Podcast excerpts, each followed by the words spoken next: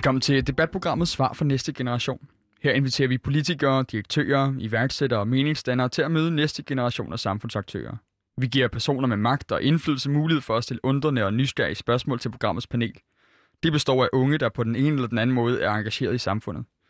Gæsten kan på den måde blive klogere på, hvad unge tænker om lige præcis det felt, som gæsten beskæftiger sig med. Mit navn er Rasmus Isager Sally. Og mit navn, det er Gunvar Tar Barkholdt.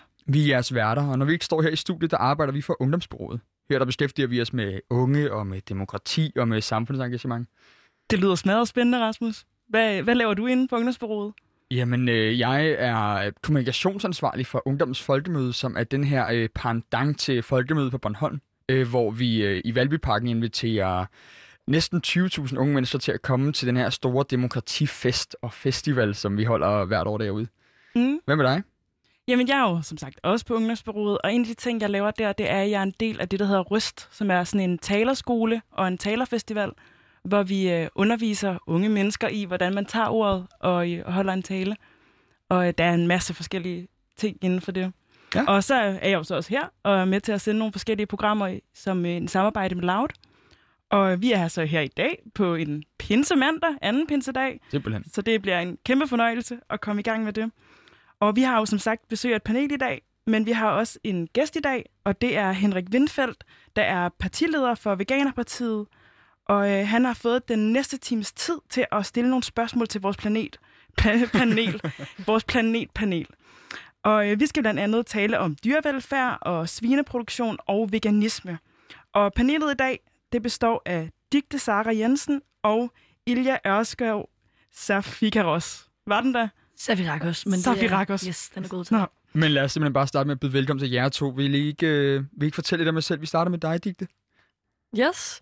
Jamen, øh, jeg hedder Digte, og jeg er 20 år, og jeg går i 3.G på Rysenstens Gymnasie inde ved Hovedbanegården øh, i København. Og øh, jeg er i gang med et par projekter. Jeg har blandt andet stiftet Fordomsfri Ungdom, som er en organisation, øh, som er hjulpet på vej af Akademiet for Samfundsengagerede Unge, som er et program, som man kan deltage i i gymnasiet. Og øh, Ja, så er jeg også øh, engageret i Europæisk Ungdom, hvor at jeg laver Model European Union, Copenhagen. Øhm, ja, og så en del af en del udvalg også på Fedt. gymnasiet. Nu nævnte du lige selv øh, ASU, Akademiet for Samfundsengagerede Unge. Vil du ikke lige fortælle lidt om, hvad, hvad er det her akademi for noget, hvis man melder sig til det? Jo, det er jo under ungdomsbyrået også. Wow. Øh, ja, og det er et akademi, som strækker sig over alle, eller ikke alle gymnasieår. Jeg blev medlem i 2G, og så er der nogle camps og nogle oplæg, som man kommer til, som ligesom hjælper en med at skabe sit eget projekt. Som for eksempel kan være en ungdomsorganisation, men der er også nogen, der laver et ungdomshus op i Runde, øh, som hedder District X. Og så kan man også lave noget inden for en organisation. Der er for eksempel nogen, der laver noget inden for Fridays for Future. og hvad med dig, Ilja? Hvad, hvis du skal sige et par ord om dig selv? Ja, jamen, øh, jeg hedder Ilja. Jeg går i 3.G på Christianshavns Gymnasie, øhm, hvor jeg også er med i nogle forskellige udvalg. Øhm, Derudover så laver jeg noget teater i min fritid. Øhm, ellers så er jeg opvokset på Amager, bor lige nu på Østerbro. Vil du ikke øh, fortælle lidt om de her øh, udvalg? Fordi nu har vi, vi har snakket om, hvem du er og sådan noget, men hvad, jeg kan se, du er med i sindssygt mange forskellige udvalg på, øh, på gymnasiet. Der er både musicaludvalget, og caféudvalget, og kommeudvalget, og klimaudvalget, og musikudvalget, og sundheds- og trivselsudvalget. Der er sindssygt mange udvalg. Ja. Hvad er det i dig, der sådan gerne... Hvorfor vil du gerne være med i alle de her udvalg? Øhm, jeg tror egentlig bare, det var fordi, at jeg mærkede sådan et skift fra folkeskole, hvor der var det bare lidt de voksne, der bestemte, og så var det. Og så på øh, CG, der var det egentlig ret meget, øh, det er ret sådan udvalgsdrevet på en eller anden måde. Øh, og det er jo ikke elevstyret som sådan, men der er virkelig mange udvalgte, som er ret selvstændige. Og jeg tror bare, det var fedt at opleve, at der faktisk blev lyttet til en, og man kunne rykke lidt på noget. Øh, så det tror jeg egentlig var det, der, der inspirerede mig. Og så er der bare virkelig mange seje mennesker, som også er med i øh, de her forskellige udvalg. Det var blandt andet en fra Klimaudvalget, som så gik ud, da jeg gik i 1. G, som startede klimademonstrationer i Danmark og sådan noget. Det var bare mega fedt at ligesom se det ske, at det var så tæt på, at man øh, ligesom selv kunne rykke på nogle af de her ting. Ja. Og øh, udover vores panel, der har vi så også en gæst med i dag over telefonen. Og det er Henrik Windfeldt fra Veganerpartiet. Velkommen til. Henrik, er du der? Mange tak for det. Smukt. Ja, ja, mange tak jeg for var, det. meget, jeg var meget spændt på, om telefonen holdt, men det gjorde den. Det var godt. Det gør den. Du er partileder for Veganerpartiet, og så har du, som du også har været med til at stifte tilbage i 2018. Og tidligere der har du været selvstændig og lavet reklamefilm, og så er du vokset op på Falster. Og i 2019, der lavede DR en dokumentar om dig, der hed Mit liv for dyrene. Og øh, nu er du jo så veganer og dyrerettighedsforkæmper. Hvor, hvornår blev du det? Altså, hvad, hvad, hvad skete der? Altså, det er et rigtig godt spørgsmål, og det var nok det var ikke noget, der lå lige i kortene for mig, fordi jeg har ikke ligesom øh, som Ilja og Digte været super engageret, siden jeg var i øh, starten af mine 20'er. Men jeg, øh, jeg fulgte nogle, øh, en vegansk aktivist, øh, som jeg arbejdede som videoproducent, der fulgte en vegansk aktivist lidt rundt og, og filmede, hvad de lavede. De havde sådan noget, der hedder Anonymous for the Voiceless, hvor de stod på gaden med sådan nogle øh, tv-skærme, og så øh, viste befolkningen i Danmark, hvad der foregår ude i de danske stalle, og så havde samtaler med dem om, måske de skulle prøve det, der hedder veganerudfordringen, hvor man skal prøve at leve vegansk i tre uger. Og så øh, de aktivister her, som jeg følger, der er så øh, to af dem, der spørger, om jeg vil med ud og se et, øh, et svinelandbrug. Og øh, jeg jo, har journalistbrillerne på, så det tænker jeg, det vil jeg rigtig gerne. Og da jeg kommer ind ad dørene ud i sådan en øh, helt almindelig dansk svinestald, der bliver jeg så mega chokeret over, hvordan det er, vi behandler dyrene. Og øh, det kunne jeg simpelthen ikke lægge fra mig igen. Så øh, jeg gik i flere stalle og filmede mere og mere, og øh, blev sådan trukket længere og længere ind i den her kamp for de her glemte landbrugsdyr, vil jeg nærmest kalde dem, for de stod jo sammen med de her store bygninger. Og det var i april 2018, og så har jeg kørt på lige siden.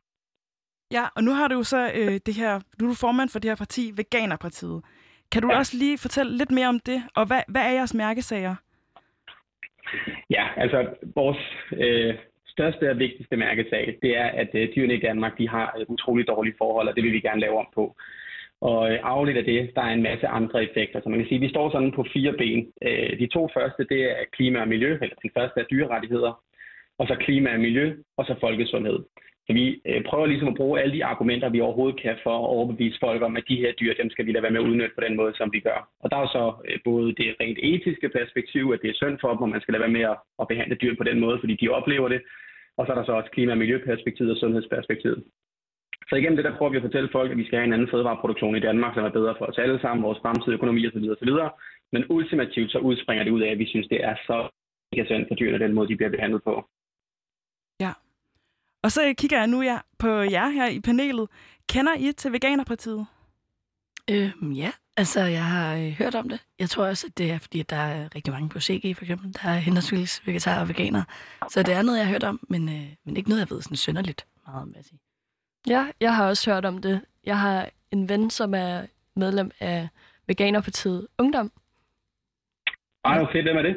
Øh, han hedder Simon Håkesson, tror jeg. Det er hans Ja, ja, ja. Ja, han er også klimaaktivist. Han er så cool. ja. ja. Han er også med i Fridays for Future, tror jeg. Ja, det det er han. Ja. Ja. Ja. ja. Jeg, jeg kender ham også godt. han er medlem af en del Der- ting. Han er rigtig sej. Ja, Gør ja, I der er håb to at finde i ungdommen. ja, nogle sådan, øh, overvejelser om, øh, om, hvad I spiser? Altså nu øh, kommer det næste time til at handle om dyrevelfærd og veganisme og alle de her ting, men er det noget, der fylder i jeres hverdag? Vi kan starte med dig, Ilja. Øhm, altså ja, det vil jeg sige. Øh, jeg tror, at det helt sikkert er noget, der er kommet, mens jeg har gået i gymnasiet. Også fordi det er ligesom der, hvor der bliver man taget væk fra det, man har gået i folkeskole med hele, hele sin, sin barndom. Og så ligesom med, med nogle nye og nogle nye måder ligesom at se det her på. Og jeg tror egentlig aldrig, at jeg øh, som sådan har tænkt på, at det kan være, altså andet end man har læst og hørt, at man skal spise varieret og sådan noget. Øh, men der er det bare gået op for mig, at øh, sådan, hvornår er noget altså vegetarisk for eksempel. Fordi jeg tror, at der er mange, der bliver lidt skræmt af sådan, uh, og så nu skal jeg være veget- veganer og vegetar og sådan noget, hvor det er bare gået op for mig i gymnasiet. Der er jo mega, mega mange frøderen retter, hvor der egentlig ikke er kød i. Øh, og jeg er måske bare lidt blevet opdraget med det der med, at der er kød, og så er der sovs og kartofler. I stedet for sådan, så var der en eller anden lækker salat og et eller andet, et eller andet, og så kunne man måske lige have lidt kød til tilbehør, hvis man gerne vil det. Sådan. Så på den måde synes jeg, der, der er sket noget der for mig i hvert fald. Ja. Mm. Hvad med dig, Digte? Fylder det i din hverdag? Ja, altså, jeg er selv vegetar, så ja, det fylder. Og så, øh, jeg blev egentlig vegetar, fordi min veninde var vegetar, og så blev hun veganer, og så var jeg sådan, at ej, hvis hun kan være veganer, så kan jeg også være vegetar. Mm. Øhm, og så var der også, det var i første G, og der var Greta Thunberg rigtig meget øhm, op i medierne, og vi kom til rigtig mange klimademonstrationer, mig og min klasse, og så var jeg sådan, at oh shit, nu er jeg nødt til at gøre noget, fordi ellers bliver jeg shamed. um, og så kommer man også, også til at shame mig selv, hvis um, jeg ikke gør noget. Så og det, det var ligesom det letteste, synes jeg. Men for er det, mig. Er det sådan på grund af, er det så klimaovervejelsen, der gør, at du er, er gået kødfri, eller hvad er Ja, det? det er 100% klima. Øhm, ja, okay. jeg har ikke sådan stor tilknytning til dyr. Jeg har heller ikke nogen kæledyr selv, så Mm. det var mest det. Ja, men det tror jeg, vi kommer til at blive meget klogere på, og vi skal netop også få snakket om det her med forholdet til dyr. Nå, men Henrik, lad os øh, starte med det, som er øh, hele programmets øh, koncept.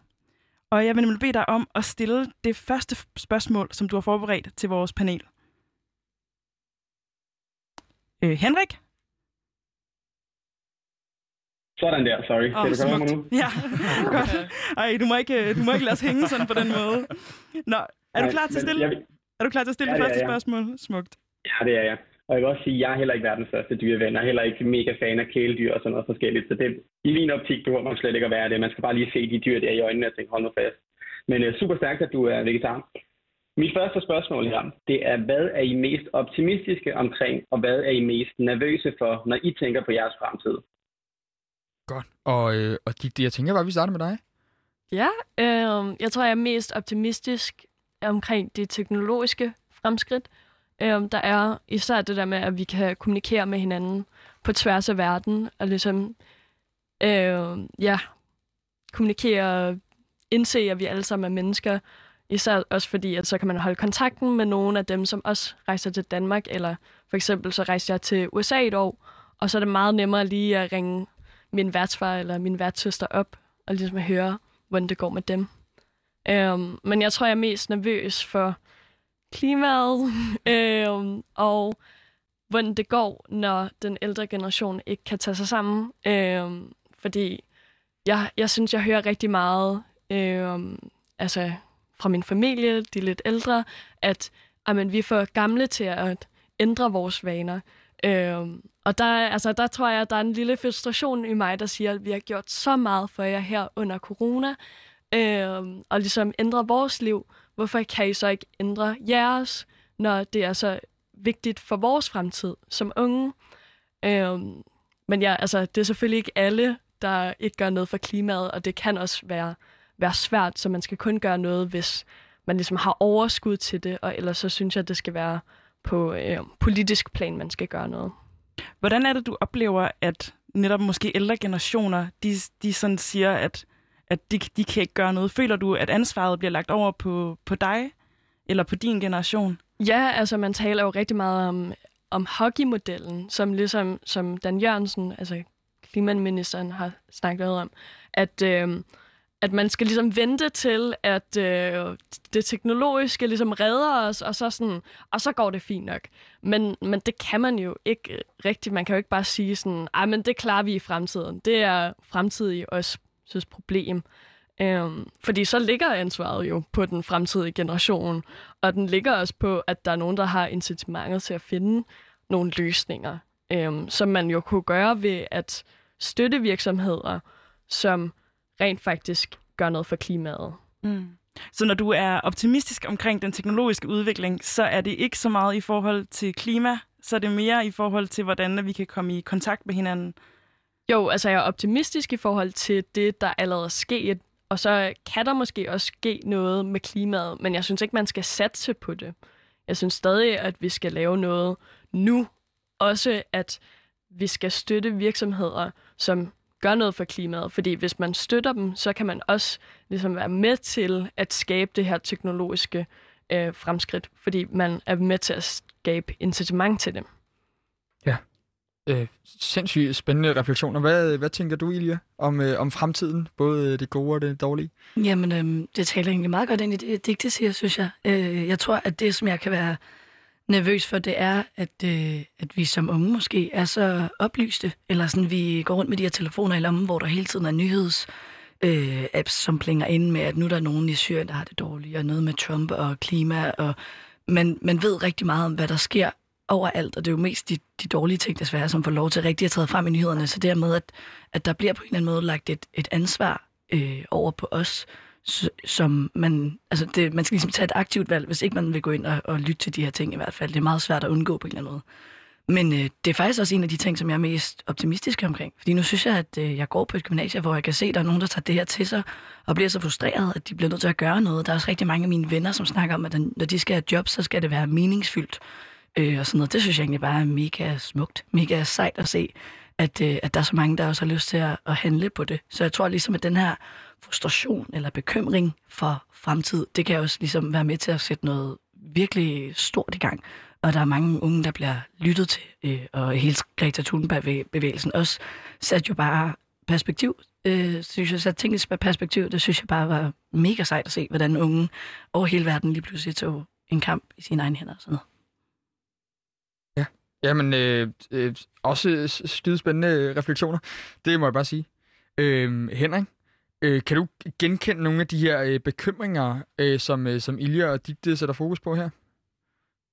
Ja, det kan jeg sagtens. Jeg, jeg synes faktisk, det var rigtig spændende, øh, Digte til at starte med, at hun var optimistisk omkring, at det, at vi har øh, sociale medier osv., det gør, at vi ser, at alle er mennesker. Og det synes jeg jo virkelig, vi har set her i Israel- og Palæstinens-konflikten, hvor vi har fået nyheder igennem øh, dagligpressen osv., men mange af os også har været på sådan noget som SnapMap, og så været nede og se øh, de palæstinensiske borgere, hvad de kæmper med til hverdag og sådan noget. Det gør måske, at vi får et lidt bedre forhold til de mennesker. Så altså, det bliver ikke øh, så distanceret for os, de mennesker, som er i forskellige kriser. Så kan vi måske engagere os lidt mere. Og øh, jeg starter lige med det positive her. Men som jeg også sagde, øh, altså vi, vi har så tilgængelig oplysning. Hvis ikke det havde været muligt for mig at læse om dyrs pladskrav i rapporter, og øh, altså egentlig bare sidde på Google og finde en masse ting fra forskellige organisationer og NGO'er. Men hvis man skulle ned på biblioteket og finde nogle bøger, så kan det være, at det havde været, lidt, altså, havde det været mere besværligt at engagere sig. Så spørgsmålet, om vi så havde gjort det. Og i forhold til øh, det, I bekymrer for, altså det forstår jeg virkelig godt, fordi vi er godt nok ved at være langt ned ad den her klima-, miljø- biodiversitetsproblemer vej. Og øh, det virker til, at der er lang vej tilbage. Og når øh, de unge mennesker så prøver at gå den anden vej, både igennem kostvalg og forbrug og alt muligt forskelligt, også den måde, man stemmer på, så kan det være ret besværligt, hvis man skal trække en tung vogn op ad bakken igen med en masse, som sidder og siger, ah, men det er for sent for os, og vi kan ikke ændre os osv. Så det forstår jeg virkelig godt, at man at kan være bekymret for, hvad fremtiden den bringer. Og det skal vi også snakke lidt mere om her senere. Hvad kan vi gøre her i Danmark? Fordi Øh, jeg ved ikke, om I hørte med sidste uge, hvor Teresa Scavenius var med. Der blev det sådan meget... Altså, det kan være lidt svært ligesom at tage fat i det her klimaspørgsmål, fordi så, hvad så hvis USA øh, ikke øh, gør en forskel, eller hvad hvis Kina ikke gør en forskel? Men i dag kunne jeg rigtig godt tænke mig at snakke om, at der er rigtig mange ting, vi kan gøre her i Danmark, bare for at gøre vores lille land mere beboeligt og bedre for os selv. Øh, men ja, jeg kan følge jer så meget. Altså. Jeg håber ikke, at det kommer til at overskygge jeres hverdag fuldstændig, men som øh, Ilja også siger, at det her oplysning, det er også noget af det, der kan gøre, at man virkelig kan tage action på det. Og det er det, der skal til, hvis vi skal have ændret det. Har I nogle af de her tanker med i jeres partiprogram? Altså er det, er det, er det noget, I arbejder med, de bekymringer, som der kommer her? Altså nu lige præcis de bekymringer, der kommer her, de er jo helt centrale for vores partiprogram, fordi det er jo miljø, klima, folkesundhed og dyrevelfærd, vi arbejder for. Og det er jo også de bekymringer, som, som I har, at, at Altså, I mange år, i 30 år, i hvert fald 30 år, der har vi vidst, at der har været nogle udfordringer med vores øh, klima, og også de her økologiske kollaps, de her biodiversitetsproblemer, som jeg faktisk beskæftiger mig mere med end klima. Og af en eller anden årsag, så har vi ikke formået at gøre noget ved det. Og jeg har jo mit svar på, hvorfor jeg tror, der ikke er sket noget. Og det er sådan min største bekymring, som også kommer med i, øh, i mit næste spørgsmål her, som er, kan vi egentlig overvinde de her udfordringer, som vi skal igennem for at, at kunne gøre en forskel på de her parametre? Mm. Nu nævnte du lige lidt det her med Teresa Scavenius, som vi havde med sidste gang. Og jeg stiller lige et, et, et lidt komplekst spørgsmål til dig, men som jeg ved har flere nuancer. Men hvem er det, der har ansvaret for at forvente den her udvikling? Vi borgere er nødt til at påtage os ansvaret. Om det er vores ansvar eller ej, det skal jeg ikke kunne sige, men vi er nødt til at påtage os det. Fordi hvis øh, den danske befolkning ikke kræver, og det gjorde vi jo, vi kiggede på gaden, og så kan man undersøge, hvorfor der ikke er kommet mere klimapolitik. Men der kom alligevel en klimalov, og den kom, fordi danske borgere påtog sig ansvar, gik på gaden, demonstrerede osv. Så hvorvidt man synes, det er retfærdigt eller uretfærdigt, at det er de unges ansvar, altså, så, så, så er vi alle sammen nødt til at påtage os ansvar for at gøre en forskel. Du tænker ikke, at der kommer en for stor byrde over på den næste generation? Altså jeg tænker, når man er ung, så er der i forvejen så mange ting, som man skal holde styr på, og man skal have gode karakterer, og man skal leve op til sine egne forventninger, samfundets forventninger og sine forældres forventninger. Og så kommer den her klimabyrde oveni. Altså burde, nu, øh, nu er vi jo cirka lige gamle, men altså sådan, burde det ikke være os, som måske lige er midt i livet, ej, nu siger jeg midt i livet, det lyder helt forkert. jeg er ikke midt i livet. øhm, men altså lidt, en lidt ældre, måske en generation efter de unge, som burde tage det her ansvar. Jo, og de er os, som er bekymrede for det. Vi påtager os jo også ansvaret. Men som jeg startede med at sige, øh, klimaet og miljøet kender ikke rigtigt til retfærdighed eller uretfærdighed. Det kræver, at der er nogle mennesker, der engagerer sig, og øh, der er nogle generationer, der i hvert fald i en eller anden udstrækning ikke har valgt at gøre det. Så øh, om det er retfærdigt eller uretfærdigt, det kan vi sagtens have en samtale om, men faktum er bare, at vi er nødt til at gøre det nu. Øh, og så mange mennesker, som har overskud og tid til at engagere sig, ikke skal gøre det. Hvis man ikke har tid og overskud, så må man jo lade være. Man skal selvfølgelig også passe på sig selv. Øh, men altså, det ændrer sig ikke, medmindre der kommer noget engagement. Og det kan jo, altså det her øh, kampen for øh, klimaet og for miljøet, det kan også være en utrolig lærerig ting at engagere sig i. Jeg ved, mange, som er med i Fridays for Future og den grønne studenterbevægelse osv., får jo også nogle fede oplevelser. Og det er jo en, øh, en fremragende måde at samfundsengagere sig. Og så er nogle politikere på højrefløjen og brokkede sig over, at de unge de strækkede om fredagen for at gå til klimamarch, og tænkte jeg, hold nu fast mand, det her det der samfundsengagement, og det burde næsten være sådan, så alle fredag blev trukket af folkeskolen, og så blev de underbedt om at samfundsengagere sig på en eller anden måde. Ikke at det er et forslag, vi har, men altså, det kan jo også, øh, altså det, det er også et grønt eventyr, det er også en mulighed for vores generation, øh, ligesom at skabe den verden, vi gerne vil leve i. Og hvis det ellers skal blive en nogenlunde øh, positiv historiefortælling, som kan holde os væk fra konstant at tænke på, at der er økologisk kollaps til højre og venstre, øh, så kan det jo også godt være en god oplevelse. Men jeg er helt med på, at, øh, at det kan også godt give et psykisk pres, hvis man ligesom føler, at verden er ved at brænde ned, og det er mit ansvar, og, og så videre. Så jeg er helt med på, hvad du siger, men altså, vi, vi er nødt til at gøre noget. Men jeg vil, jeg vil gerne vende tilbage til jer to så, fordi Henrik øh, starter også øh, ud med at sige det her med, at han håber ikke, det fylder for meget for jer. Gør det det? Altså Ilja, du snakker om, om de her frygthistorier, der fylder rigtig meget, og stramme scenarier og alle de her ting. Men, men fylder det for meget? Er det sådan en... Sådan, man bliver slået oven i hovedet hele tiden over det, eller er det der også bare? Øhm, jamen altså lidt både og, eller sådan, jeg tror, det er det med, at, at vi er så oplyst om, hvad der sker hele tiden. At det er, det er på en eller anden måde så stort og uangribeligt, eller sådan, mennesker er jo bare indstillet til, jeg tror, det er 100 mennesker eller sådan noget, er faktisk det, vi reelt set kan bekymre os om øh, af gangen. Og der er sådan noget med, at vi gør det for klimaet, vi gør det for, for, for verden. Det er på en eller anden måde en, en lidt øh, uangribelig størrelse. Så jeg tror, at hvis man, hvis man tænker for meget over det, og hvis man, man ser alle de dokumentarer, der ligesom viser sandheden, og læser alle de artikler om, om folk, der har det dårligt, og skort og brænder og sådan noget, så, altså, så bliver man virkelig deprimeret. Det er jo også noget, vi har set, at mange unge bekymrer sig om ting, hvor man ikke kan sætte en finger på det på samme måde som karakterer, eller en gymnasiekæreste, eller det ene eller det andet. Det er, det er på en eller anden måde en større størrelse. Øhm, men jeg tror, at det bare handler om at få skabt noget håb i det også. Altså ikke bare sådan en øh, verden brænder og alt er lort, men, men ligesom at få skabt en, vi kan faktisk gøre noget, og at det ikke behøver at være fra den ene dag til den anden, men at de små ting, at så det kan godt være, at du bliver vegetar, du er den eneste i din familie, der er vegetar, men så er det en mere, ikke? Altså at, at man ligesom tager et små, små skridt ad gangen, og ikke, og ikke forventer, at hvis ikke du gør noget, så er du egoistisk, eller så er du et dårligt menneske, eller sådan. Mm. Hvad med dig, det? Fylder det øh, for meget hos dig? Ja, det gør det. Øhm, og det var også derfor, jeg blev vegetar. Fordi at så hver, altså, det er sådan en afværgningsmekanisme øh, nærmest. Så hver gang nogen siger sådan, hvorfor køber du så ikke genbrug? Så er jeg sådan, jamen jeg er vegetar, jeg gør nok agtigt. Øhm, hvor det, men det kan også godt starte øh, diskussioner, hvor jeg så siger, at jeg er vegetar for klimaet, og så er der nogen, der så siger, jamen hvorfor går du så ikke hele vejen? Og sådan, og man får faktisk hele tiden nye informationer, som Ilja også siger, at øh, så er det plastik, der, der er dårligt for dig. Så er det shampoo er heller ikke godt. Og så altså, er der overhovedet noget, der er godt. Så sådan, jeg synes heller ikke, altså som enkel menneske med alle de informationer, så synes jeg heller ikke, at øh, vi burde have alt ansvaret. Jeg synes, der burde lægges rigtig meget ansvar på politisk hold også, fordi de har mulighed for at, sta- øh, at skabe nogle øh, systemer, som gør det meget lettere for forbrugeren, for os ligesom at vælge, okay, så kan man ikke lave en ikke miljøbevidst shampoo for eksempel. Så kan jeg jo ikke gå ned og købe en ikke miljøbevidst shampoo, og så er det meget nemmere for forbrugeren. Men jeg kan godt forstå, at det er også svært for politikerne at lave noget, fordi der er sindssygt mange faktorer i det. Men jeg synes, at, at ja, ansvaret burde også lægges på nogle eksperter, altså, fordi de, de har øh, de er dykket meget mere ind i den her information, i stedet for os, som er generalister, som ligesom ved en, en hel masse, men, men vi har ikke sådan rigtig sat trådene sammen. Det har vi ikke overskud til, eller... Når du, når du siger, at du oplever, at det fylder for meget, hvad, hvordan føler du så, at, at det kommer til udtryk? Øhm, jeg synes, der er rigtig meget shaming. Altså, at... Ja, jeg har en veninde, som hele tiden ser skævt til mig og sådan siger, ej, men nu...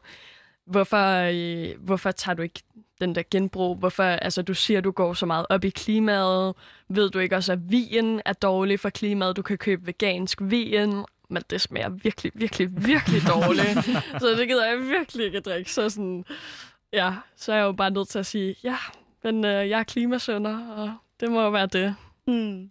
For vinens skyld, ikke? Altså, og så føler man sig jo lidt dum, fordi at, at så er det jo bare for ens egen skyld. Altså man, man ser...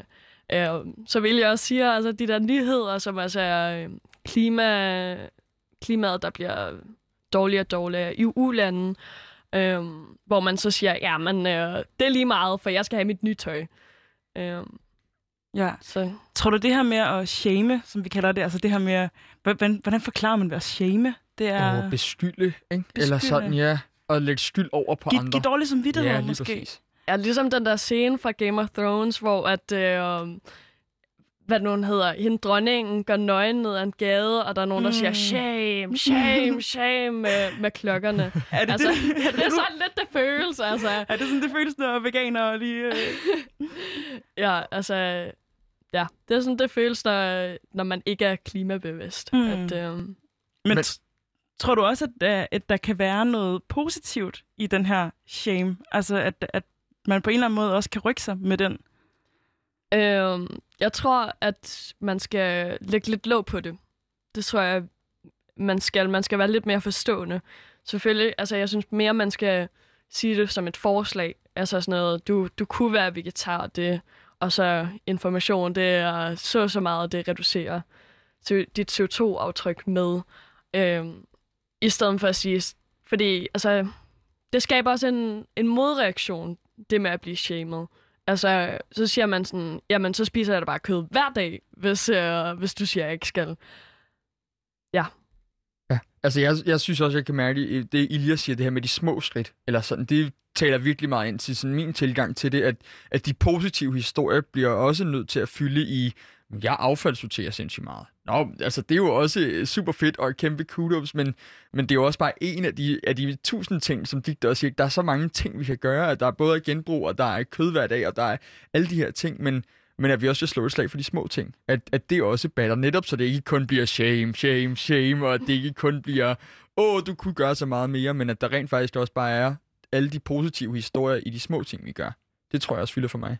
Ja, jeg sender den lige tilbage til dig, Henrik, fordi jeg kommer til at tænke på, i Veganerpartiet, hvad er jeres tilgang til at appellere til en mere vegansk stil, eller en mere grøn stil? Hvordan vil du beskrive den? Altså, vi, vi prøver at oplyse så godt vi kan. Altså oplyse om forholdene for dyrene og for miljøudfordringerne. Men udfordringen ved politikere ofte, det er, at vi skal kommunikere med, med, befolkningen gennem dagligpressen. Og dagligpressen kan tit ofte godt være interesseret i noget konflikt, fordi det er det, ligesom, det, er det der giver læsere, og det, der giver interaktion på sociale medieopslag osv. Så, så der har vi en udfordring.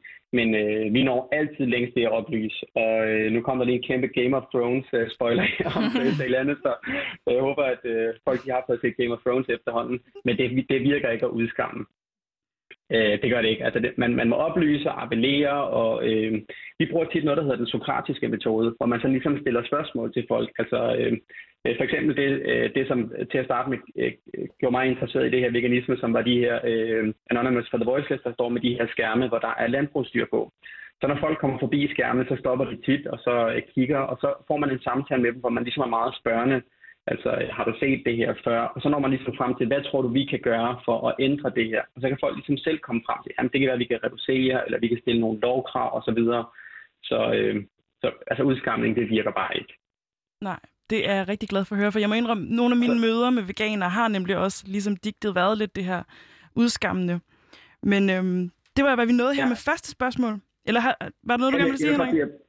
Ja, jeg vil bare sige, at jeg, det der med, at det kan være overvældende nogle gange, det kan jeg virkelig ikke genkende til, fordi øh, første gang, jeg åbnede døren til sådan en stald, altså ændrede mit liv sig jo også, for der står man og kigger ind i sådan en stor industribygning, hvor der bare er 10.000 vis af dyr. Så hvis, altså, det giver næsten ikke engang noget mening at gøre noget forskel for et af dyrene, eller redde et dyr ud, eller hvad man nu skal gøre, for der er bare så mange. Og det kan godt være overvældende en gang imellem. Og der vil jeg bare sige, at det er bare nede på det lavpraktiske plan, og så øh, hvad kan man gøre for at gøre en lille forskel. Men jeg kan så meget forstå jer. Ja. Nu øh, skal vi lige have en lille skiller, og så skal vi videre til næste spørgsmål.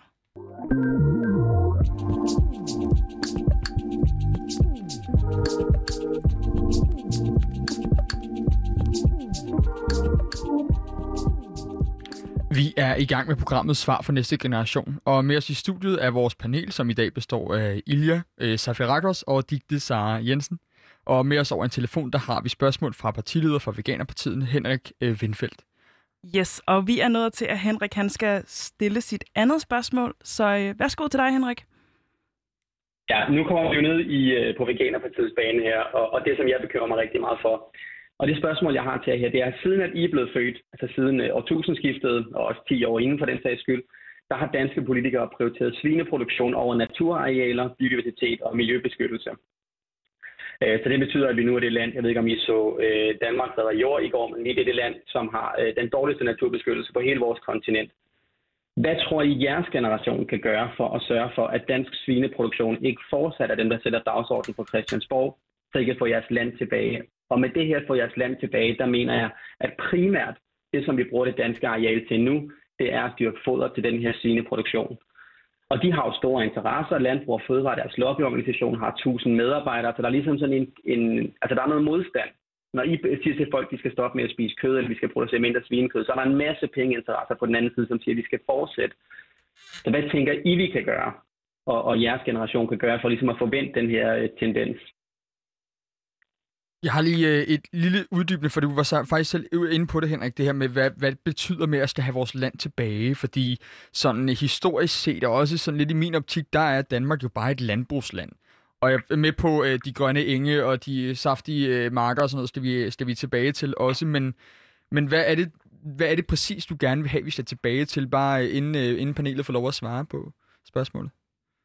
Ja, Altså når vi snakker om naturbeskyttelse, så, så, så er det jo fordi naturen skal have noget mere plads. Og vi er nu i en situation i Danmark, at det er det danske landbrug, der ejer langt størstedelen af det danske areal. Og det bruger man så til at lave foderproduktion. Så for eksempel, hvis vi lige skal tilbage til eksemplet med Danmark redder jord det i går. Jeg tror, de fik rejst lige over 20 millioner, 22 millioner. Men hvis vi tager udgangspunkt i en af de største jordejere i Danmark, som hedder Brænved, de får 6-7 millioner om året til at opdyrke til svinefoder, og fik i øvrigt 18 millioner øh, forrige år til at bygge nye svinestalle. Så det hjælper jo som, øh, for at bruge et grimt udtryk, en skrædder i helvede, når vi i befolkningen engagerer os, og så samler 20 millioner ind til nogle kvadratmeter. Selvfølgelig er det et godt initiativ, men hvis vi skal have vendt den her kæmpe tendens, som er at størstedelen af vores areal bliver brugt til at dyrke svinefoder, og det er jo derfor, vi ikke har nogen biodiversitet, og der er den her dårlige tendens med, hvor altså, vi har de her økologiske kollapser, og øh, der er faktisk talt alle de vilde dyr øh, i Danmark ender med at blive rødlistet. Hvis vi skal ændre det, så skal vi have udfordret de her lobbyinteresser. Og jeg har set de unge Fridays for Future, de er super kreative øh, på alle mulige forskellige måder. Så det er måske også sådan lidt en brainstorm, vi skal have gang i her. Hvad kan vi egentlig gøre for at udfordre den her industri, som jo ejer størstedelen af vores land? Hvilket jo er, altså i Sverige der er det 6% af landet, som er opdyrket, og i Danmark der er det 60%. Så vi er virkelig sådan i en speciel situation her i Danmark, at, at størstedelen af vores land er ejet af den her landbrugsproduktion. Ja, Øh, Ilja, hvad, øh, du har lige rigtig mange informationer, men øh, som, mm. som, øh, som Henrik han siger, så måske en brainstorm, eller hvad, hvad tænker du, når du hører, øh, når du hører det her?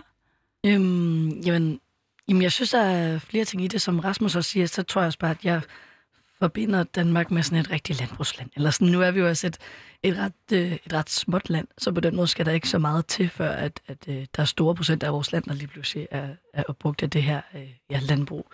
Øhm, men jeg synes da, at det er bekymrende, især fordi, at biodiversitet tager så meget længere tid at, at, at skabe, øh, eller hvad man siger, altså end at, end at fælde, ikke? Altså det er nemmere at fælde en skov, end at dyrke en -agtig. Øhm, så jeg synes da, at det er ærgerligt, at der bliver brugt så meget, men på den anden side, så er det jo også øh, en rigtig stor brik i, øh, i det økonomiske puslespil, kan man sige. Der er en masse øh, i Danmark tror jeg også, der vil blive stærkt påvirket af, hvis ikke vores øh, landbrug fyldt så meget.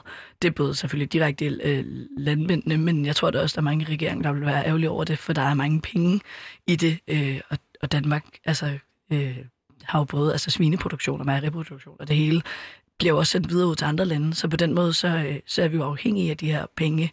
Øh, så jeg tror, jeg har svært ved at forholde mig til det, fordi jeg ved ikke lige, hvor vi ellers skulle få de penge fra, altså fordi det er virkelig en brik, der vil mangle på en eller anden måde i det her puslespil. Øh, så jeg synes, det er lidt øh, sådan uoverskueligt på en eller anden måde, øh, fordi det er så stor en faktor, og nu har vi bygget øh, vores land på landbrug i så mange år, at, at det er svært måske at omvende det fuldstændig i hvert fald. Ja. Digte, hvad, hvad tænker du til det her? Jamen, altså, jeg tror også, ligesom Ilja, at, øh, at det er en stor brik. Men altså, hvis man nu fandt et alternativ, øh, så synes jeg, man skal gøre det på EU-plan. Øh, nu er jeg jo også engageret i EU, europæisk ungdom, så det kan være, at jeg er lidt biased. Men jeg synes, at klima og miljø er grænseoverskridende problemer, som bør tages på EU-plan. Og så øh, forleden, så så vi den her dokumentar i Sommernsvag, og øh, den handlede om øh, lobbyister øh, og kemikalieloven, som blev, jeg tror, den blev vedtaget. Det kan jeg faktisk ikke helt huske. Men, øh, og så var der lobbyister fra kemikalieindustrien, og der var lobbyister fra Greenpeace.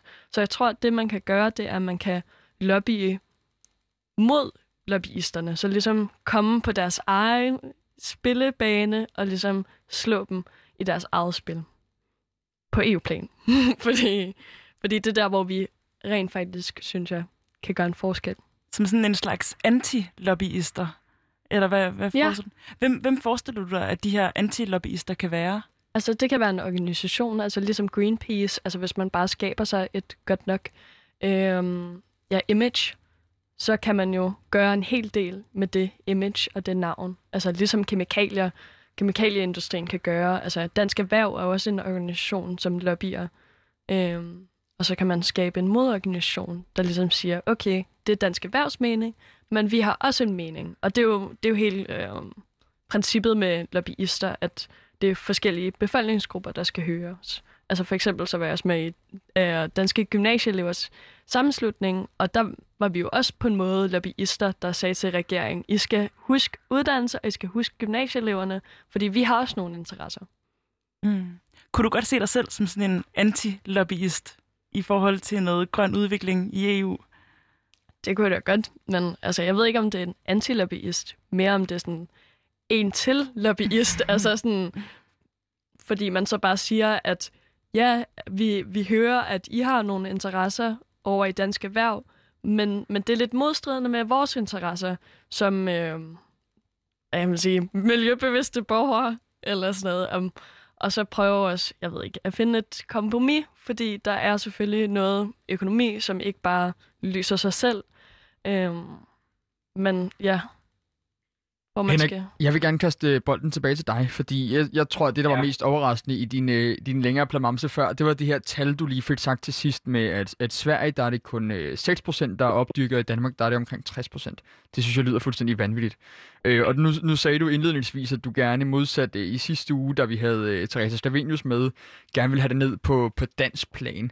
Øh, fordi vi netop i sidste uge snakkede meget om det her med, at det skal op på... Øh, på, helt op på international plan, og gerne sådan intergovernmentale organisationer og alle de her ting. Men vi vil gerne ned i Danmark, det vil du i hvert fald gerne i dag. Jeg tænker bare, om det, altså, om det batter noget. Altså nu er Danmark, hvor mange kvadratkilometer er det, vi har? Nogle af 40.000 kvadratkilometer, tror jeg nok, vi dækker som et landsplan eller sådan noget.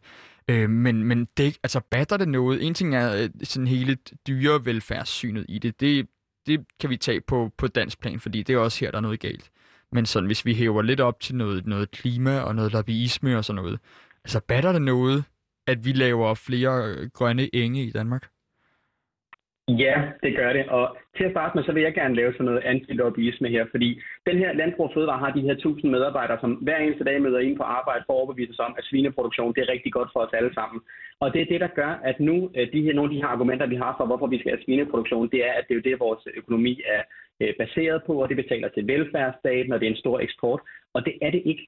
Det danske samfund, eller den danske øh, eksport, den øh, baserer sig på medicin og industrimaskiner og termostater. Altså øh, svineindustrien er slet ikke i, i top 5 af de her eksporterhverv. Men det er det, vi bliver solgt, den her idé om, at det er et landbrugsland. Og, og så det næste her, som er, at det er det, der finansierer velfærdsstaten. Svineproduktionen har et netto negativt skatteproveny til staten. Vi tilfører landbrugsstøtte for at holde liv i det her erhverv, fordi det er så dårlig en forretning. Og det er fordi tilbage i 70'erne, der tænkte man, at i fremtiden, der kommer den her store produktion af danske svinekød, det kommer til at blive en rigtig dyr øh, luksusvare, men det er det ikke blevet. En gris koster det samme nu i kroner og øre, som den gjorde tilbage i 70'erne. Men, og det er det her, vi skal modarbejde, den her historiefortælling, som de her tusind mennesker møder ind øh, hver eneste dag for at sælge os danskere. Så vi har ikke brug for øh, svineproduktion overhovedet. Øh, egentlig så har vi jo et kontanthjælpslandbrug, som vi tilfører en masse støttekroner. Så det er hele den her fortælling, vi skal have lavet om, og det får vi måske men det bliver illustreret meget godt øh, i dag, hvad der, hvad der måske er vigtigt, som er, at vi også får fortalt den anden historie. Greenpeace har jo lavet et regnskab, hvor de regner alle mulige eksternaliteter ind, og det er en forfærdelig udgift for os danskere at have svineproduktion. Og så det næste, man så siger øh, i landbruget, det er, jamen vi skal jo producere alt det her kød for at mætte verdens munde. Og så den, den næste historiefortælling, man ligesom kommer med. Men for at løse verdensmål nummer to, som er sult, et af de største problemer ved det, det er kødproduktionen i den vestlige verden, fordi vi har så stor en foderproduktion, vi importerer, har I nok også set en masse foder fra Sydamerika. Så når, når de her økonomiske argumenter, de ikke virker mere, fordi der, der bliver bare ikke tjent nogen penge. Det gør der bare ikke. Så kommer man ligesom med den næste historiefortælling, som er, at vi skal øh, mætte verdens munde, men det passer heller ikke. Og så, så vi skal ligesom modarbejde det her lobbyisme. Det du så spørger om her, Rasmus, det er, øh, gør det egentlig overhovedet en forskel her i Danmark? Og det er der, hvor jeg synes, at den her miljø- og biodiversitetskamp, den bliver virkelig håndgribelig. For som du siger, vi har de her øh, cirka 4 millioner hektar, som er vores lille skorpe af jorden, som er over havoverfladen. Og det er det mest dyrebare, vi overhovedet har, os danskere. Det er den, de her, vi skal være her altid, og vores børn skal være her altid. Så der, der kan ikke være noget, som vi kan være mere engageret i, end at passe på det, altså passe på vores øh, natursystemer og sådan noget. Og det, som vi gør i øjeblikket, det er, at vi prøver rovdrift på den for at fodre alle de her grise. Og vi vil, altså i min optik, der er vi mere miste det mest dyrebare, vi overhovedet har. Altså vi er på vej til en situation, hvor der er øh, pesticider i drikkevand, så man kan ikke bare pumpe grundvand op og så øh, ud i hanerne. Det skal enten blandes sammen med andet vand, eller det skal renses først. Jeg synes, det er så vigtigt, selv hvis øh, hele verden den brænder ned omkring os, det tror jeg ikke, den gør, men selv hvis den gør det, så her i Danmark, der er vi nødt til at have styr på vores egne natursystemer. Og lad os nu sige, der kommer hævet vandstand, eller der kommer øh, større skybrud, så virker, så skal vi altså bruge en, øh, en natur, som kan absorbere det vand her, og som øh, har et, en, øh, hvor vi kan have en sund fødevareproduktion, og ikke bare, undskyld mit fransk, øh, producere fucking svinekød i øst og vest. Nej, Øh, tiden den er så småt vi løber fra os, så vi skal lige nå også at have det tredje øh, sidste og sidste spørgsmål. Så øh, der kommer lige en skiller.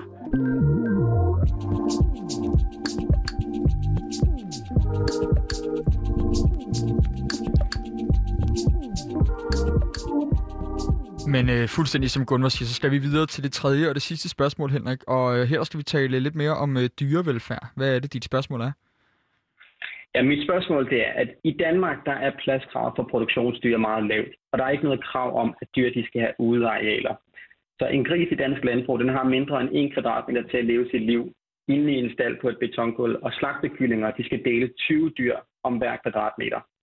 Hvad er jeres holdning til, at dyr i landbruget de ikke har mere plads, og hvad tror I årsagen er til, at vi er endt med, hvis nu I skulle ned i en stemmeboks og stemme på, hvor meget plads skal en gris have, så tænker jeg ikke, at I vil give den under en kvadratmeter. Så hvordan tror jeg, at vi er endt her, hvor dyr det er sådan nogle, vi stuer sammen i de her bygninger, øh, egentlig som, som man kan gøre det billigst? Jamen øh, lad os bare gå til det. Hvad tænker du, Ilja? Øhm, jamen, altså jeg tænker egentlig også, at det hænger meget godt sammen med det spørgsmål, du, du havde før, med at vi gerne både vil have mere biodiversitet, men at vi også er jo så afhængige af den her svineproduktion. For hvis vi giver dyrene endnu mere plads, så er der jo endnu mindre plads til biodiversitet for eksempel. Så det har jo noget at gøre med, øh, ja, altså igen, det skal kunne indtjene nogle penge, og det skal være nemt og, og praktisk på en eller anden måde. Øh, så jeg tror, at at selvom, som du selv siger, der er jo, der er jo de færreste ønsker jo nok et direkte dårligt liv øh, for dyr, men, men det er bare så svært på en eller anden måde at, at gribe for selv, om vi så øh, laver nogle love i Danmark, så, så bliver de nok bare sat udlandet, så de produktioner, og så tjener vi ikke de penge. Så jeg tror også, det er derfor, det er så svært at gøre noget ved. Øhm, jeg kan huske, der var en gang, min far fortalte, at, at øh, en gang så kalvekød, det var sådan noget, der var ret øh, lyst og ret fint, og det var sådan lidt lækkert, at det var så lyst. Og grunden til, at det var så lyst det kød, det var så fordi, at øh, dyrene havde det altså helt forfærdeligt og havde diarré og virkelig levede et rigtig dårligt liv. Så der lavede man så en, en lov om, at, øh, at man ikke måtte have de her tramme øh, kalve, tror jeg, de blev kaldt, øh, i Danmark. Men så blev produktionen så sendt øh, til Holland. Øh, så man kan sige, dyrenes liv, er det, er det blevet bedre af, at de bliver født i Danmark og så transporteret ud og, og ligesom lever under de samme vilkår? Det er det nok desværre ikke, selvom at det jo er, er godt, at vi får lavet nogle love i Danmark, som sørger for, at det ikke sker her i hvert fald. Men jeg tror, det er derfor, at, at det er så svært, og det også på en eller anden måde øh, virker så uoverskueligt, fordi at, at Danmark bare er et land ud af mange, og at øh, de muligheder, vi har for øh, at have svineproduktion og ja, alt muligt andet øh, dyre- og fødevareproduktion, øh, det, det kan man i princippet også have i andre lande, så jeg tror, at, at hvis man ligesom øh, sætter en stopper for det sådan uden videre, så, så tror jeg også, der er mange, der vil miste på det. Og det vil man også kunne mærke i Danmark. Så jeg tror, det er derfor, det er så svært på en eller anden måde at, at rigtig øh, gøre noget ved, uden at man godt ved, at der er store konsekvenser også. Hvad tænker du, Digte? Hvorfor tror du, vi er, vi er endt her med sådan nogle øh, pladskrav, som vi har i øjeblikket, som øh, Henrik beskriver? Jeg tror også, det er økonomien, altså efterspørgsel, og så en, altså, at man godt vil gøre det rigtig, rigtig billigt også at producere de her svin. Øhm, men jeg tror også som Ilja, at det er meget svært at gøre om på, også fordi, altså hvis man tager med CO2, så er det også 62 procent øhm, procent af, jeg tror det er virksomheder, som udleder øh, CO2 eller sådan noget. Det er i hvert fald, det er en ret stor del af udlandske ejede virksomheder, som er i Danmark, som udleder CO2 i Danmark.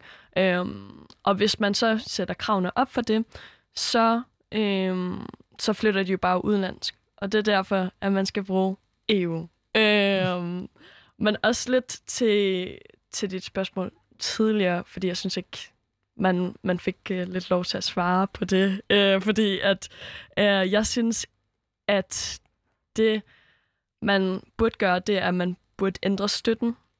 Fordi hvis du, det, du siger er sandt med, at øhm, svineproduktionen ikke holder vandet, altså at, deres, at det koster mere, end vi får ud af dem, så kan man jo bare lade være med at give dem støtte, og så se, om det så overlever, øh, og så sætte nogle krav for, hvad vi kan støtte til. Det tænker jeg er løsningen, eller en af løsningerne i hvert fald. Der tænker jeg i hvert fald også, at så må man modsat vil også have nogle højere krav til, hvordan man så skal behandle dyrene. Fordi i sådan, i sådan en situation der, så kunne jeg godt være bekymret for, at man så vil sige, okay, nu, bliver det, nu får vi ikke vores støtte, så bliver vi nødt til at effektivisere endnu mere, og skal have endnu flere dyr på, øh, igennem systemet. Men det tror jeg ikke, man kan, fordi der er også øh, rigtig mange markader også på, øh, på maden. Altså for eksempel økologi eller fritlandshøns og, og så videre, så forbrugeren ved også godt, hvad der sker, og så tror jeg heller ikke, altså hvis de får så lidt plads, så ved jeg ikke, om man kan endnu mere sådan sætte, øh, så de får endnu mindre plads. Også fordi, altså også fordi der er nogle dårlige, selvfølgelig. Jeg, jeg tænker, jeg kan ikke lade være at tænke over det her med, at I siger, at, at så rykker produktionerne udenlands. Øhm, og så tænker jeg, jamen så kan vi vel lave nogle restriktioner om, hvad det er, vi må importere. Men omvendt så fylder det også i mit hoved sådan, jamen skal vi så bare være sådan en lille land, der slutter om os selv og siger, at vi har vores egne interne love, og, og vi vil ikke have jeres kød, fordi det er også for dårligt. Så vi bliver sådan en lille sluttet samfund, men, men som de rigtig rigtigt nok siger hele tiden, så er vi også bare en del af EU, og vi har også det her fællesskab med import og eksport rundt omkring og sådan noget. Så jeg, jeg, synes, det er, jeg synes, det er også svært. Ligesom I selv siger, altså at jo, vi kan godt lave en masse restriktioner hjemme, så rykker de ud. Skal vi så også lave restriktioner for dem, der er ude, jamen så er vi ikke lige pludselig en del, eller sådan. Men det tror jeg heller ikke, vi kan, fordi vi er også en del af det frie, altså det indre marked mm. i, i EU. Så der er også, altså, hvor der skal gerne være fri bevægelighed øh, for både arbejdskraft og varer og så videre.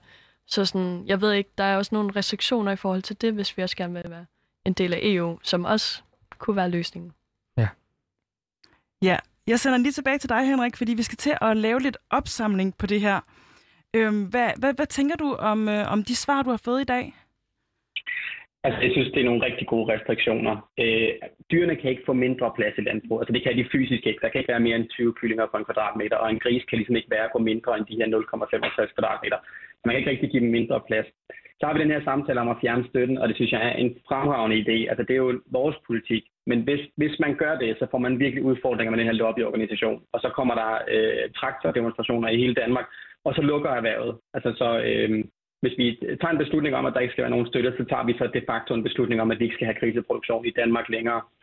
Øh, og så er jeg helt med på det her med dyrevelfærdsmærker, og at, øh, at, det, at man kan måske ikke lave velfærden dårligere, men, men faktum er bare, at 98 procent af grisene for eksempel lever i den konventionelle produktion, som er det her, altså øh, under en kvadratmeter af deres eget pis og lort hele livet, kommer aldrig ud i lange dyretransporter osv. Netop fordi der er den her fortælling om, at øh, jamen hvis bare det er dansk, så er det god dyrevelfærd og så videre og så videre. Så jeg håber jo på, at vi i fællesskab, og også øh, jer i studiet, og dem, der nu lytter med derude, ligesom kan få sat en retning for Danmark, så vi frem mod 2030 ikke skal producere 30 millioner grise om året her i Danmark, som vi gør nu. For det er den retning, vi er på. Altså det, hvis ikke der kommer et eller andet skib, så kommer vi til at fortsætte med det. Men jeg synes, det har været mega spændende at snakke med jer, og øh, bliver jeg opløftet af, ikke kun med jer, men især også med jer, men også med så mange andre unge at høre, at, øh, at samfundsengagementet det er enormt i den næste generation. Altså, I er engageret i øh, foreninger og i øh, ja, så mange forskellige spændende ting, som, som øh, nu er ikke fordi vores jeg er fra 91, så det er ikke fordi jeg er så meget ældre end jer, men som vi overhovedet ikke var engageret i, dengang vi var i gymnasietiden, eller der var i hvert fald mange få, meget få af os, der var. Jeg tænker, der er en masse Henrik Windfeldt i jeres generation, som også gerne vil gøre en forskel for dyr og miljø osv., og, og det er virkelig opløftende. Så det skal I have tak for på sådan en anden pinsedag her. Lige ganske kort, Henrik, har du fået nogle, øh, nogle svar? Jeg synes, vi har fået mange konkrete forslag på bordet her øh, fra panelet. Er der noget sådan konkret, du vil tage med videre ind i, ind i partiet, når du møder på arbejde i morgen? Ja, altså en ting, jeg noterer mig, det er, at der er, øh, der er virkelig brug for et, et... Altså vi skal i fællesskab virkelig have løftet informationsniveauet omkring, hvad, hvordan forholder det sig egentlig?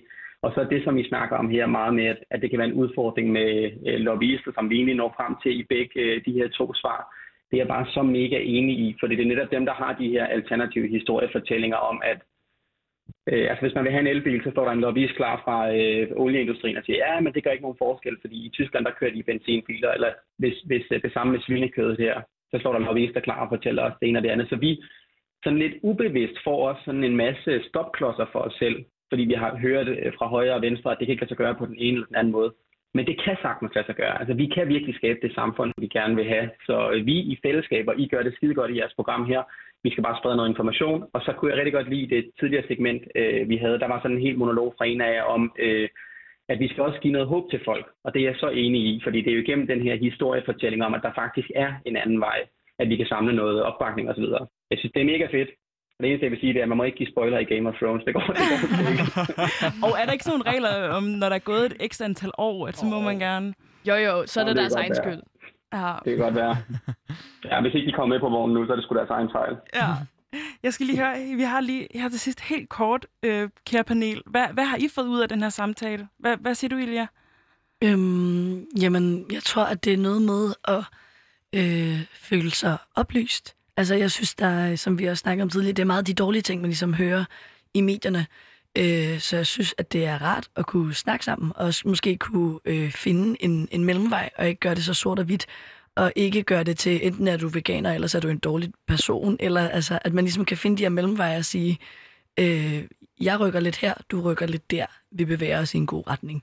Øh, det, det tror jeg, at der virkelig skal åbnes op for, og det tror jeg er vejen frem til super mange øh, løs, løsninger, eventuelle løsninger på de her problemer. Ja, har du noget at tilføje, Digte? Ja, øh, jeg tror, lidt, det er lidt det samme. Øh, ja, at det er godt at have en samtale. Fantastisk.